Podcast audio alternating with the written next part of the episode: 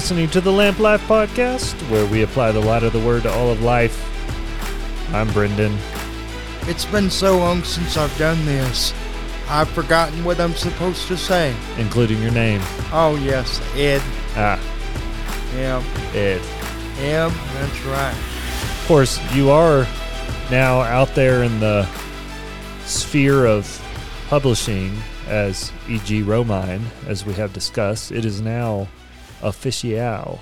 That's right. That's right. What number one? You're on the number one charts in Amazon right now for a best-selling best-selling book In Baptist Christianity. in yes. Baptist Christianity. Very niche category, but Yeah. yes. Go buy Ed's book, everybody. Yes, please, please do so. Uh, buy my book. I can take uh, Brendon out to J and J Coffee Co. Hey, Yeah. yeah, you're gonna get your first like uh, check, and it's gonna be like ten dollars, and Yeah. we're, we're gonna spend that ten dollars well. Yeah, and support a good coffee That's right. company. That's right. If you're local, you ought to go to J and J. Have we talked about your book on here? No. Tell, go ahead and tell the kind people what that's about. Not that they won't already know, but you never know. Yes. So I wrote on a 19th century Victorian Baptist preacher named Charles Haddon Spurgeon, and he was the biggest nonconformist preacher in the 1800s or the 19th century. And you may be thinking, what's nonconformist? Well, that's essentially any church in England that did not conform to the state church, otherwise known as the Church of England. And um, the Baptists were considered the smallest among the nonconformists.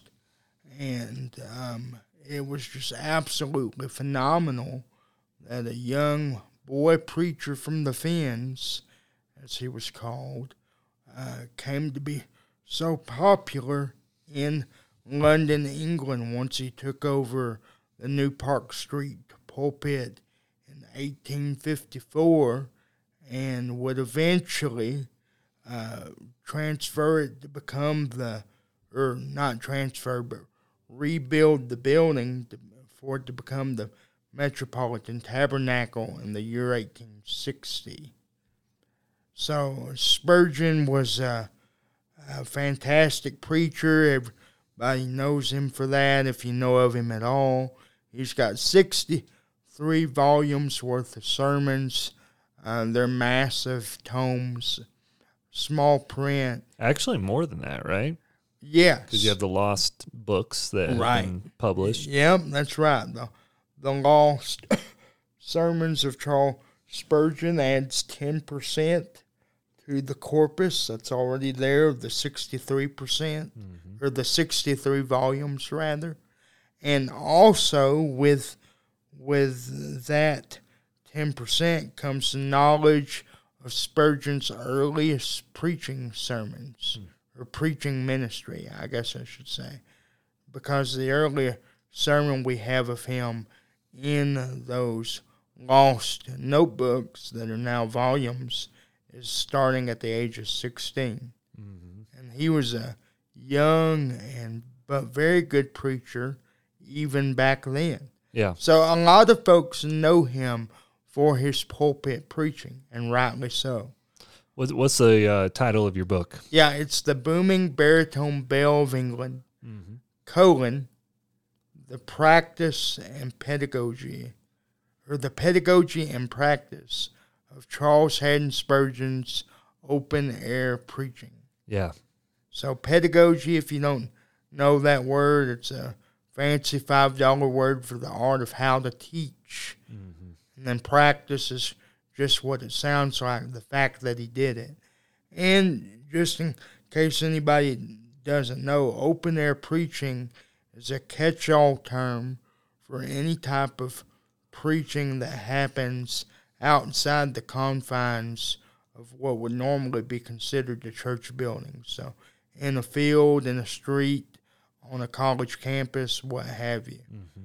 And Spurgeon was a big advocate of not only doing open air preaching himself, but training his students at his pastor's college to do so.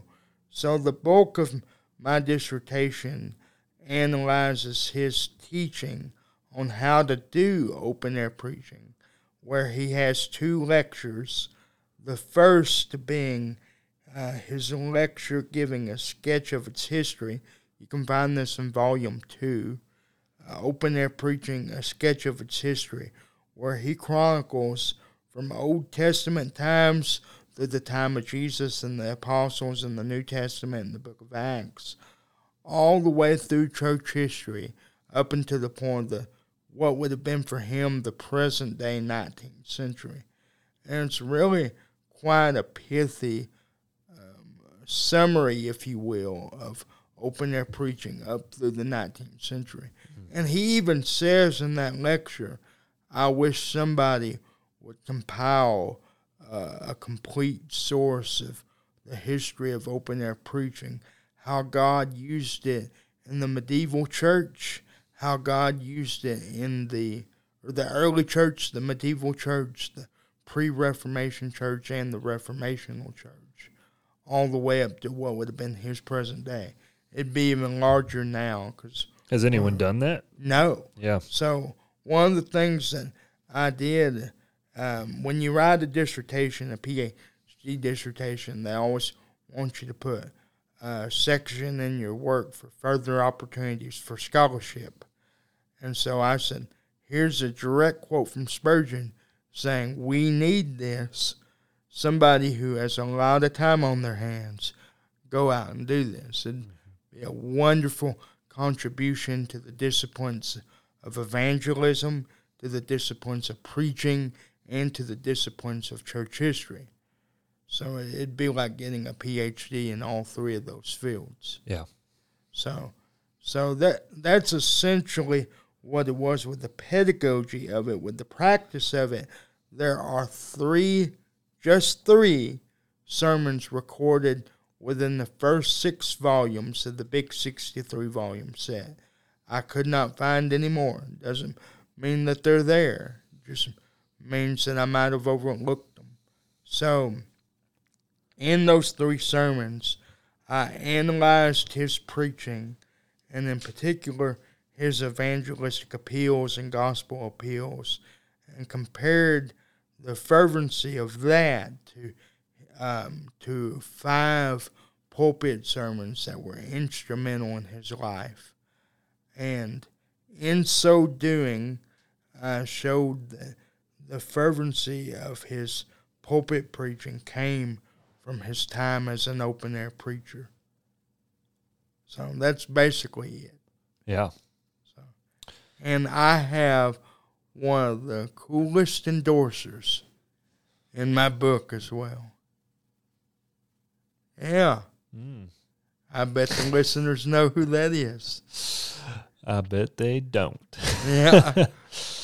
Yeah, no, it was, uh, I I enjoyed reading it. Um, you know, I, I'm I am not a guy who is gonna say that the only way that you can do evangelism or should is open air preaching. I'm not even a guy personally. Mm-hmm. Even you and I would would differ a little bit on on uh, what the kind of primary function of uh, of what you ought to give your time to and evangelism ought to be. Mm-hmm. Um, I think you would do a lot more open air preaching than I would in evangelism. I think it's fine. I think the Lord uses both, mm-hmm. and uh, both. Well, I say both as if there's only two. I think there's all sorts of types of evangelism. The question for me is: Are you proclaiming the gospel and mm-hmm. trusting mm-hmm. that the gospel is the power to save?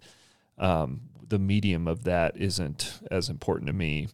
But uh, what I enjoyed from the book was seeing Spurgeon's evangelistic zeal Yes. And uh, and to see how that came through in the way that he viewed open air preaching, and I think that I could I could have you know similar a similar sense of of uh, appreciation for open air preaching mm-hmm. as Spurgeon does there, uh, in the sense of of uh, the Christian ought to have a heart for wanting to hear all hear the gospel or see all hear the gospel. Mm-hmm uh, proclaimed, and open air preaching is certainly a medium through mm-hmm. which that can and often does occur. So, Yeah. um, yeah, it was a it was a fun read and just encouraging. It Really, just good scholarship, well written, and uh, one of my favorite parts was even just the uh, the chapter you did on uh, the Christ centered hermeneutics of uh, Spurgeon and just seeing how he preached Jesus from every book of the Bible that we have record of him preaching. Anyways, I guess. Yes. So Yep. That's right. anyway, that's right. and that stuff. tells you something too uh, for those of you that that might listen to this and maybe you preach or maybe you've thought about preaching. Spurgeon didn't preach the entire Bible, but God greatly used him. yep. So don't feel like you have to get through the entire Bible.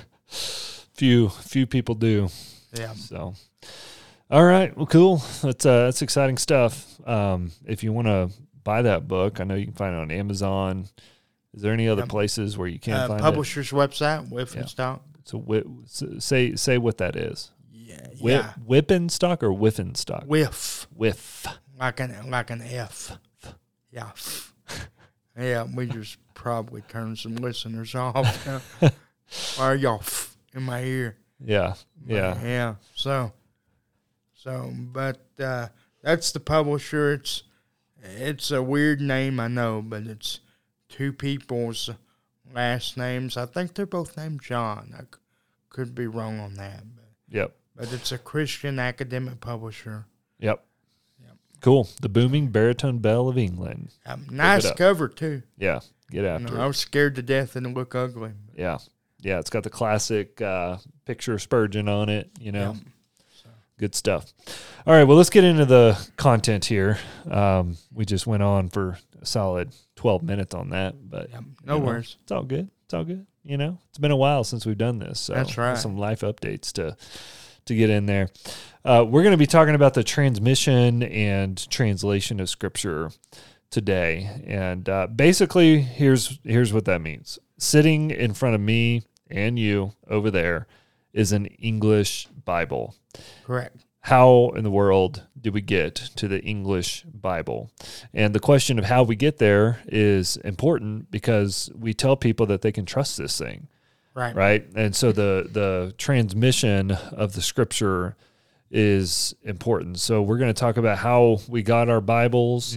Uh, we're going to talk about a field of study that helps us get our Bibles called textual criticism. We're going to talk about canonization. Why is it that we have certain books in the Bible and not other books in the Bible? And then we will talk about the process of translation of the Bible. So that's uh, that's where we're headed today. And I want to start us out just by reading a uh, quote here from Norman Geisler and William Nix, who have written a book on this that was published years ago. And it's a book that I've seen a lot of even modern authors continue to draw from and reference when it comes to this issue of transmission. And so let me read this, and then I'm going to kick it over to you to fill us in on just a little bit of what this process of transmission has looked like. So, Geisler and Nix right. between the autograph, so we're going to need you to fill us in on what that is. Between the autograph and the modern Bible extends an important link in the overall chain from God to us, known as transmission. It provides a positive answer to the question Do Bible scholars today possess an accurate copy of the autographs? Obviously, the authenticity and authority of the Bible cannot be established unless it be known that the present copies have integrity.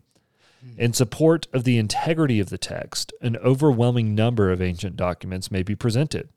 For the New Testament, beginning with the second century ancient versions and manuscript fragments, and continuing with abundant quotations of the Fathers, the Church Fathers, and thousands of manuscript copies, from that time to the modern versions of the Bible, there was virtually an unbroken line of testimony. Furthermore, there are not only countless manuscripts to support the integrity of the Bible, including the Old Testament since the discovery of the Dead Sea Scrolls, but a study of the procedures of preparation and preservation of the biblical manuscript copies reveals the fidelity of the transmission process itself. In fact, it may be concluded that no major document from antiquity comes into the modern world with such evidence of its integrity as does the Bible. Amen. All right. So, Ed, help us understand a little bit of just a, a, brief overview starting out of how we get from the text to what we have in front of us right now. And then Yes. we'll break down some of those elements piece by piece. Well, the first thing that they didn't really define in that particular paragraph is the definition of autograph. And here's what they don't mean.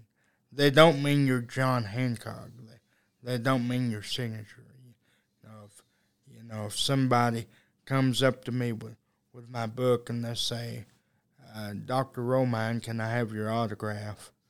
Uh, you know, I'll say, yeah, sure. Yep. That's not what they're talking about. Mm-hmm. So it's not people's signatures. What it is, though, is a document, the original document that contains the original penned words of the authors. Yeah. And I'll just say from the outset, this is where this discipline of textual criticism c- comes in. As of what's today's date? The 28th, 29th? 29th. 29th. As of June 29th, 2023, no original autographs have been discovered. Mm-hmm.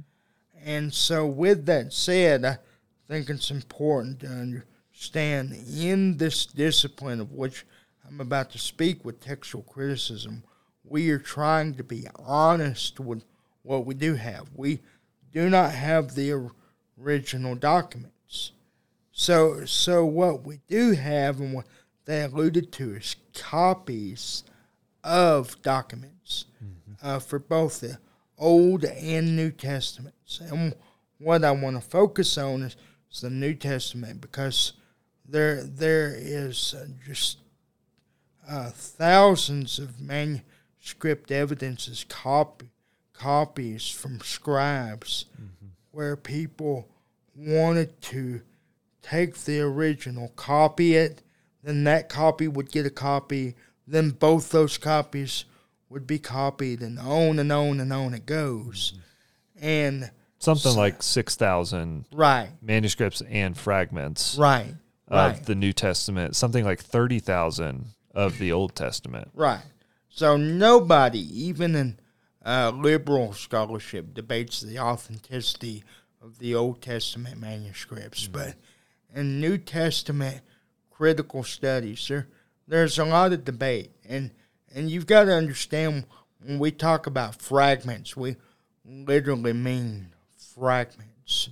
Um, you know, may, maybe we only have some copies that only have like a portion of oh I don't know John one, let's say for instance, but we compare that with what we do have by by dating, and we see how well everything matches up. And generally, the rule is the later the date is, the less authentic it's going to be. So, uh, and what's so cool and what they alluded to is that you take a Greek play like a Homer, for example. Um, we have a lot less manuscript evidence for for Homer or for Odyssey or for the Iliad, whatever. But in scholarship, the authenticity of those Greek documents are not debated, but yet our, our textual criticism for them is a lot farther off date wise than our New Testament documents are. Yeah. Yeah, and, and uh, I guess what I want to do starting out is we'll, we'll get into the weeds of textual criticism here in a little bit, but just Yeah. generally, um, it, we'll come back to that because I want to get to that. Yeah. But generally, what we're talking about when we talk about transmission is that our Bibles started from God speaking through His divine speech Yes. to human authors who mm-hmm. wrote down that divine speech. and whatever those human authors completed, Yes. w- that original full manuscript is what we refer to as Right. the autograph. Right. And so that autograph was the perfect divine speech of God.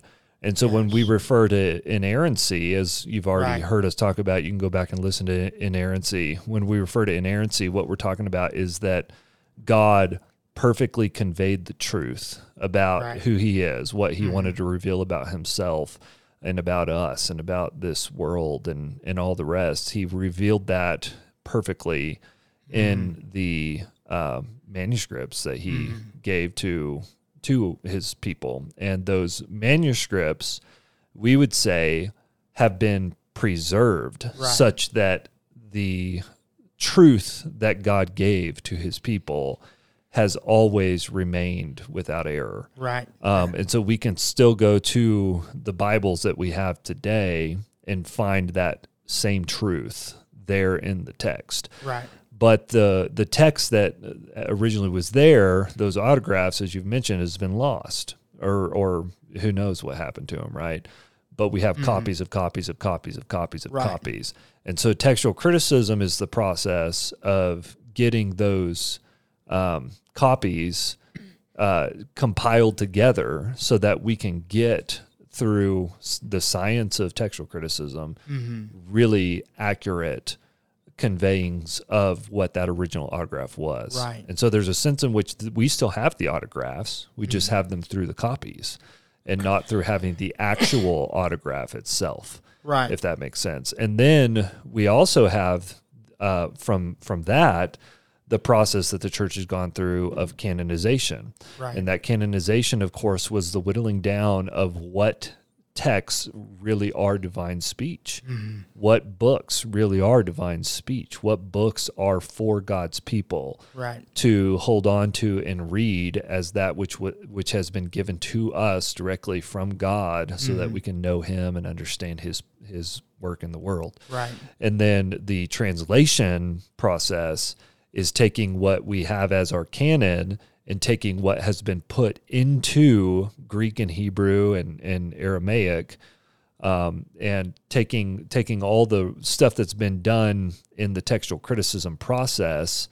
Uh, you know, so so for just just to maybe break this down briefly, um, when we learn Greek and Hebrew, we get a. I mean, at least I had to go get a uh, uh, Greek Bible, Right. right? A Greek Yep. New Testament. Yep. I had to get- Aland 27. That's right. I had to go get an Old Testament uh, Hebrew Bible, right? And uh, what we come to find is that the that's not the autograph. you know, the, just because I know the Greek, that doesn't mean that I have the autograph yet. Right. There's been a lot of work that's been done through textual criticism to make that Greek Bible. But then we take that Greek Bible and we translate it into English Right. and that's how we get our English copies. And That's what right. we want to show is that through this whole process, divine speech is not being lost. Right. We, we still can discern the truths of God, the words of God mm-hmm. through this. So um, that's just a brief overview of what we're getting at today Yes. as a whole. And then we do want to whittle down a little bit, which you've already said a lot of really helpful stuff on on textual criticism. But the argument that you're going to get consistently from atheists and critics, agnostics, things like that, um, is often going to be on this point where they want to discredit the Bible. They want to cause you to lose your trust in the Bible. And we think that that often is a cheap way of trying to undercut what we all know to be true about textual criticism if you'll just look into it yourself. Right. Right. And one of the biggest opponents of uh, the the true church today is a, a scholar named Bart Ehrman, and of course he's made his life out of attacking the Bible and trying to get people to lose trust in the Bible. But um, of course, we we think that it's not too difficult to deal with Ehrman if you understand how textual criticism works. So. Um, now that we've got that overview, finish filling out for us just what what the process of textual criticism looks like Right. functionally. Right. So, so what happens with the transmission of the scriptures is you've got these scribes who would copy down uh, what they had, and then and then another scribe would copy that down and copy that down. Think of it like a spider just uh, multiplying, mm-hmm. and the reason why they would do that is so that other Christians and churches could have copies of the scriptures. Yeah. And in so doing, what's naturally going to happen? Errors. And by the way, if you take a copy of your Greek New Testament, if you have one, uh, you're going to notice uh, nice capital letters. You're going to notice versifications still, verse numbers. You're going to notice chapter numbers.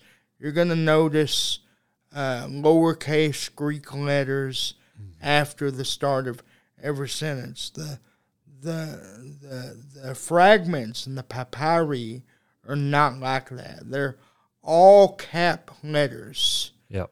And so if you've ever seen, well, I mean, you can get on the Google and see a picture of uh, what I do. The you always put the when you're talking about mm. something technology. Yes, the, the Facebook, the Instagram, the Google, yeah, the, the Twitter. The interns that we have, the lovable interns, have reminded me of that every time That's I do. right.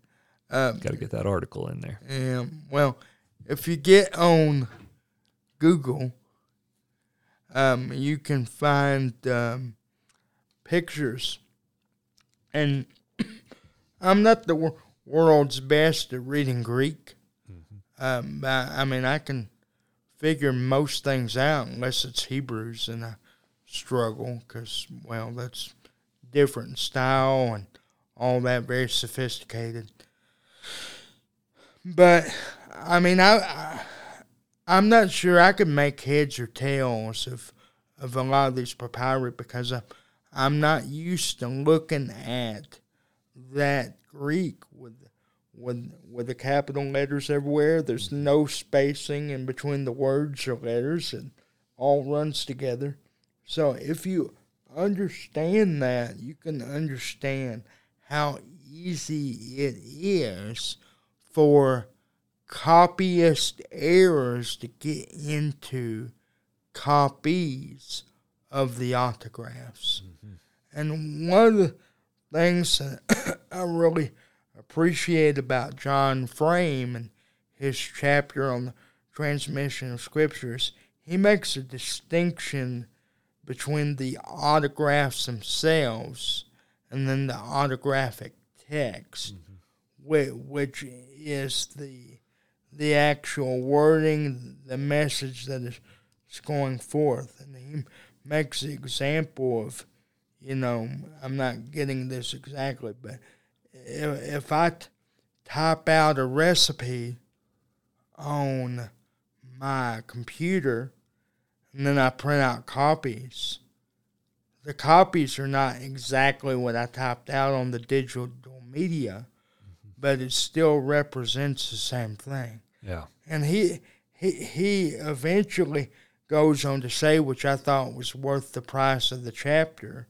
that divine speech can overcome any human speech. Yeah. God, after all, was the was the cause behind the Tower of Babel. Yep. And God was also the cause of the miracle in Acts chapter two, which is a kind of an undoing, or so, if you will, of the curse of Babel. Yeah.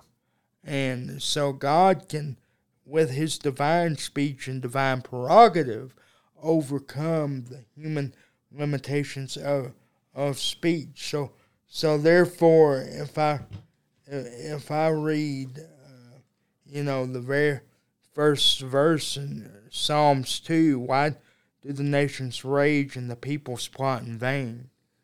and then I go read it in Spanish, or you know, go go uh, hick through the Hebrew, try to read that. Mm-hmm. Essentially, the the the message of that question remains the same because it's still God's inspired word. Mm-hmm. and and it's His divine speech coming through. Yeah. Yeah. So one of the things that's going to be said by critics is Yeah. there's there is a hopeless number of errors. Uh, thousands upon thousands upon thousands of errors in the text. And we know this because we can compare the copies to one another and find discrepancies between the copies, um, variants as they're called. And so you can't trust your Bibles. Like there's no way that this is still even close to Yeah. The autograph because it's it's copied by humans and every human makes a copy. You know, Yeah. they'll say, "Why don't you go try to write down the book of Matthew yourself and then go see how perfect you got it? You're going to make errors. You're going to be fatigued, and uh, and how much more in different uh, ancient contexts, you know, that that that could have occurred. So." Um, well, I mean, what's the what's the Christian response to that? Yeah, well, the Christian response to that first is, is, um, is the scriptures say that men were carried along by the Spirit of God in, or, in order to write what they wrote. Um, but secondly, God also uses, well, not but secondly, and secondly, God also uses human means and human instruments to write down his words. And in using fallible creatures, it's very possible that in their humanity, they wrote down grammatical errors, and that's the large majority of the so-called uh, problems with with with the scriptures is just uh, little words that don't affect theology, uh, words in in the Greek text and the Hebrew text that could easily be misconstrued. Like John Frame uses the uh, example in the Hebrew scriptures of um, of Solomon's horse stalls, where in in Chronicles it says forty thousand, and in Kings it says four thousand. And if you look at the Hebrew, those those numbers are very very similar. It's very easy to see where somebody could make a mistake in a small little manuscript like that. And then also, And so the argument, just to be clear, is that the the that mistake was made in the copying correct, of the text. correct, Right. in the copying, yes, Right. Right. So so the big I think picture or the big argument is if you go and look at all of these different variants, 1st mm-hmm. off, it's hard to put a percentage on exactly uh, how much of the Bible is disputed disputed because of these variants. But people who have sought to give a number to it or a percentage would say that 97 to 99 or even above 99% of your Bible is undisputed. In terms of the copies that we have give us a undeniable reason for confidence. Right, that what we have there is essentially what was in the autograph right, um, because we have so many manuscripts that when you when you look at all of them and compare them, you can narrow it down to see the particular places where uh, where the error actually occurred, right, um, and and that makes you realize, okay, well, this is the erred copy, and then this is the correct copy. right. You know, it's it's like if you have ten copies that say one one thing and two copies that say another, then generally speaking, you know which copies are aired.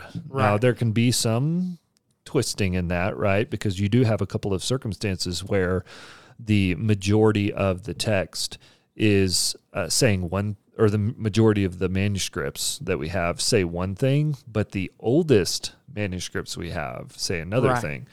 Um, so That's know, I- why I, the think dead- of the ending of uh, Mark, I believe, is one of those examples where in the ending of Mark, if you don't know this, it's Mm-hmm. disputed because the majority of the texts, uh, if I'm getting this right, you can correct me because I, I'm just shooting from the hip a little bit on this from memory. Yep. But the majority of the manuscripts for the ending of Mark do not have what's included there.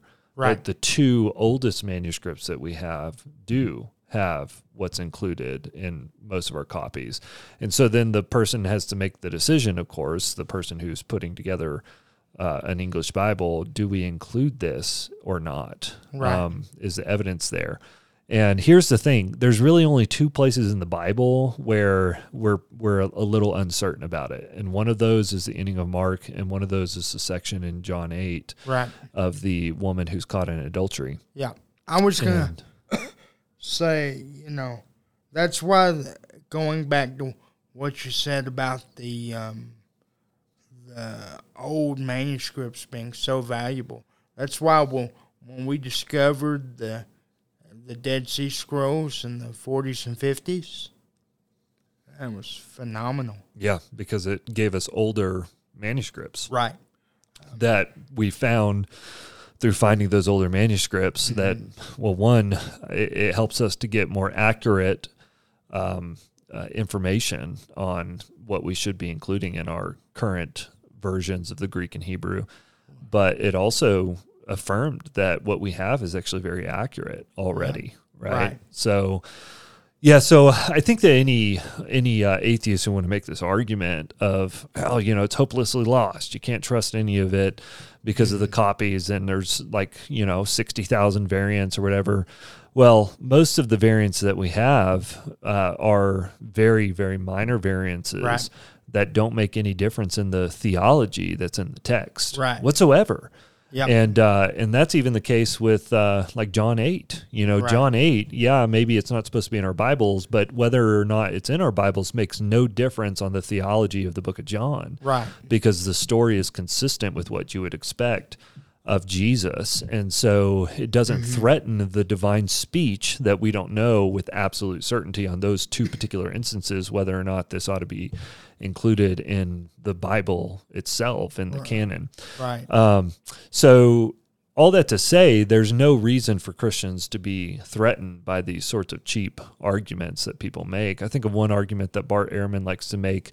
He's, he he likes to try to say that some of the variants we have do absolutely change the theology of the different books, and so one of the variants that we have is in verse 1 of Mark 1, where it says, The beginning of the gospel of Jesus Christ, the Son of God.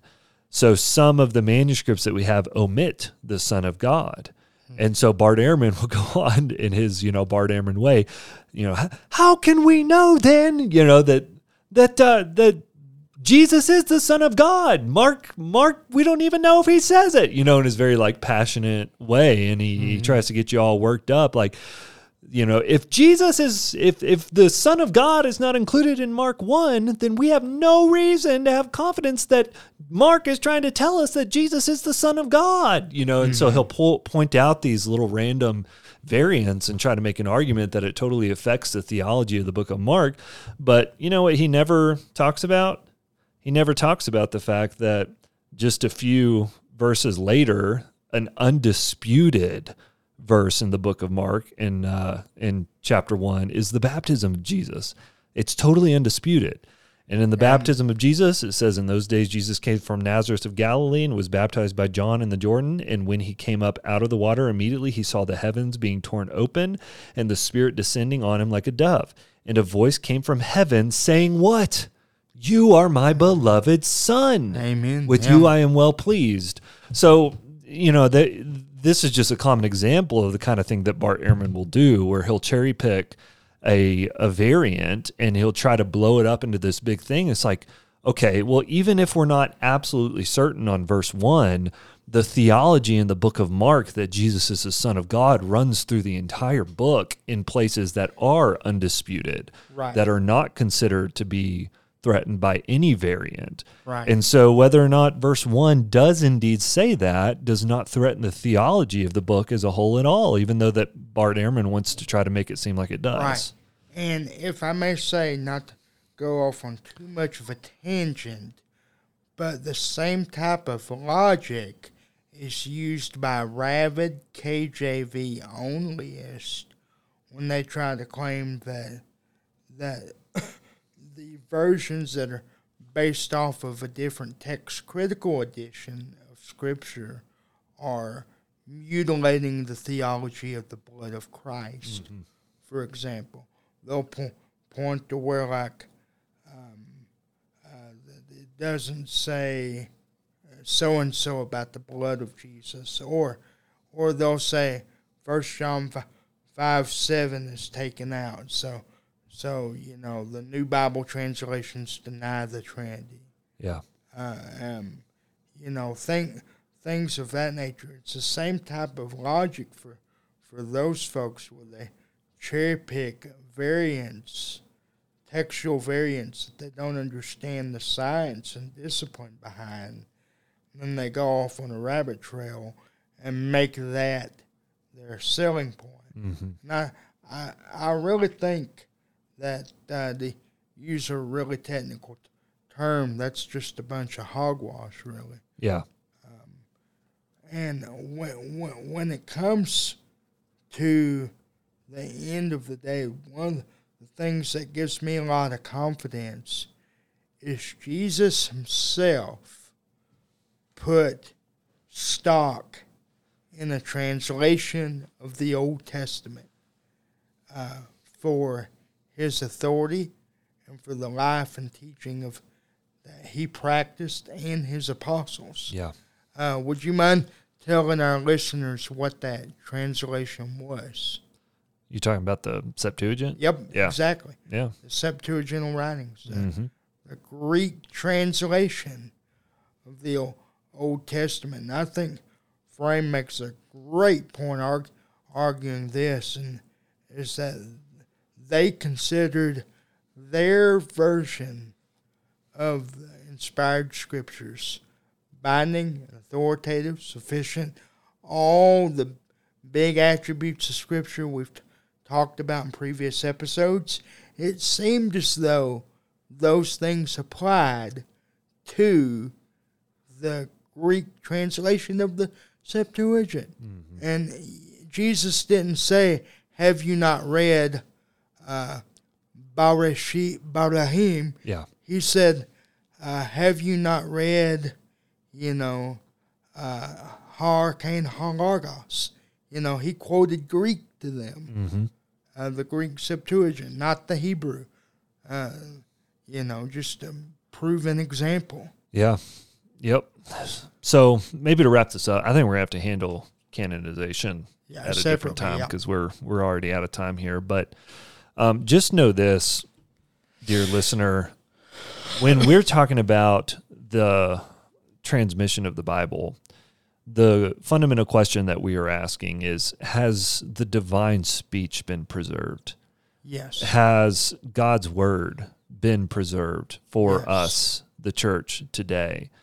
can we trust that God, in how He has revealed Himself to His people through the authors, can we trust that that revelation has been faithfully passed down for the people of God today? Yes. And the answer is without a doubt, yes. Because if you do this process of textual criticism, what you come to find, and it's been explained this way, I think helpfully, is not that we are lacking in anything it's not that we're missing any of the divine mm. speech. What the textual criticism reveals, if anything, is if you had a 500 piece puzzle, we have 502 pieces. That's and right. so all of the divine speech is there. We have more than what the divine speech is. And so the process of textual criticism is more so determining what's not supposed to be in it versus whether or not the speech itself has been preserved for us. Right. And so, you know, and, and again, the variants, relatively speaking, are very minor and they're never theologically significant. Mm-hmm. And so the divine speech is there. What yes. God has said in the scriptures, as you even have it and can read it in your English Bibles, is what God has conveyed about himself to us through these original authors. And you can yes. have confidence in that. Yes? Amen. Yes. And if you cannot have confidence in your English Bibles, you have no reason to come to First Baptist Provo or any other Bible believing church and listening to a preacher preach if you can't even trust the the Bible that they say is holy. Yep. Just quickly, um, good resources that you could look at if you're curious to consider this more. One video research that comes to mind for me is look up the debate on this issue between James White and Bart Ehrman. I think you'll find that very encouraging. Bart Ehrman, again, is undoubtedly the leader in this field of study on the atheistic agnostic side. And James White, I don't think would even consider himself to be one of the leaders, but he is a very well studied man when it comes to this issue of textual criticism and a very faithful yes and very faithful as an apologist and uh, james white does a tremendous job in that debate Mm-hmm. of uh, defending the truths that we are that we are declaring even right now today and so i think you'll be encouraged if you go and listen to that and Mm-hmm. seeing how a christian has nothing to fear when it comes to even the best atheists and agnostics that are out there and the arguments that they can put forward And what was that resource that you read from at the very beginning? Yeah, so that is a book by uh, Geisler and Nix, and uh, it's a general introduction to the Bible. Is what I'll that link that particular the quote show comes notes from. as Yep, and that's a 1991 book. A couple of recent books that are helpful because the the field of textual criticism is always changing as we find more so. manuscripts. Yeah, our, our Bibles are actually getting more accurate as we find more manuscripts and have computer technology to even help us compare and contrast all the various copies. But um, but uh, accurate in terms of the Yes. variants being Right. you know dealt Yeah. with more Yeah, faithfully. you- not not more accurate in terms of we're finding out divine speech we didn't have before. Right, right. That's I- let's I just be gonna- clear there. Yeah, I was gonna say you can trust if you love your King James, you can trust it just as much as an English Standard. Yep. So But uh, a couple of books that are newer. One is Scribes and Scripture. That's a really good book. Gurry and uh, oh, I'm blanking. Mm. Peter on the, Gurry. Yeah, Peter Gurry and uh, who's the other author on that one? Uh, we'll put it in the show notes. Yes, I, I am will. blanking on the name of the other author on that one. And then uh, another book is Myths and Mistakes in in uh, textual criticism. Mm-hmm. That's another modern one, and so we'll put a link to that one as well. That'll Mm-hmm. that'll be a big help to you. You got anything else to say on that? John Frame's book was really helpful again. Yep, Doctrine of the John Word of God. Frame was good. Um, Canon revisited. Michael Kruger's really good. We'll get, That one will be more relevant because Yeah, we'll we'll do a whole yeah. episode on canonization. Yep, I think that so- that'll be appropriate, especially given our particular context. So, yes. All right, well, that's all we got for you today. We Yeah. appreciate you all listening. Uh, please like, subscribe, share the show if you're finding Yeah. it helpful. Pray for our interns. They need it. That's They're right. Stuck, we got some summer with- interns with us. yeah, they're stuck with me. Yeah, So- it's it's good stuff. So, all right, thanks for listening. Have a Add good one. Brendon on Facebook. We'll see y'all next time.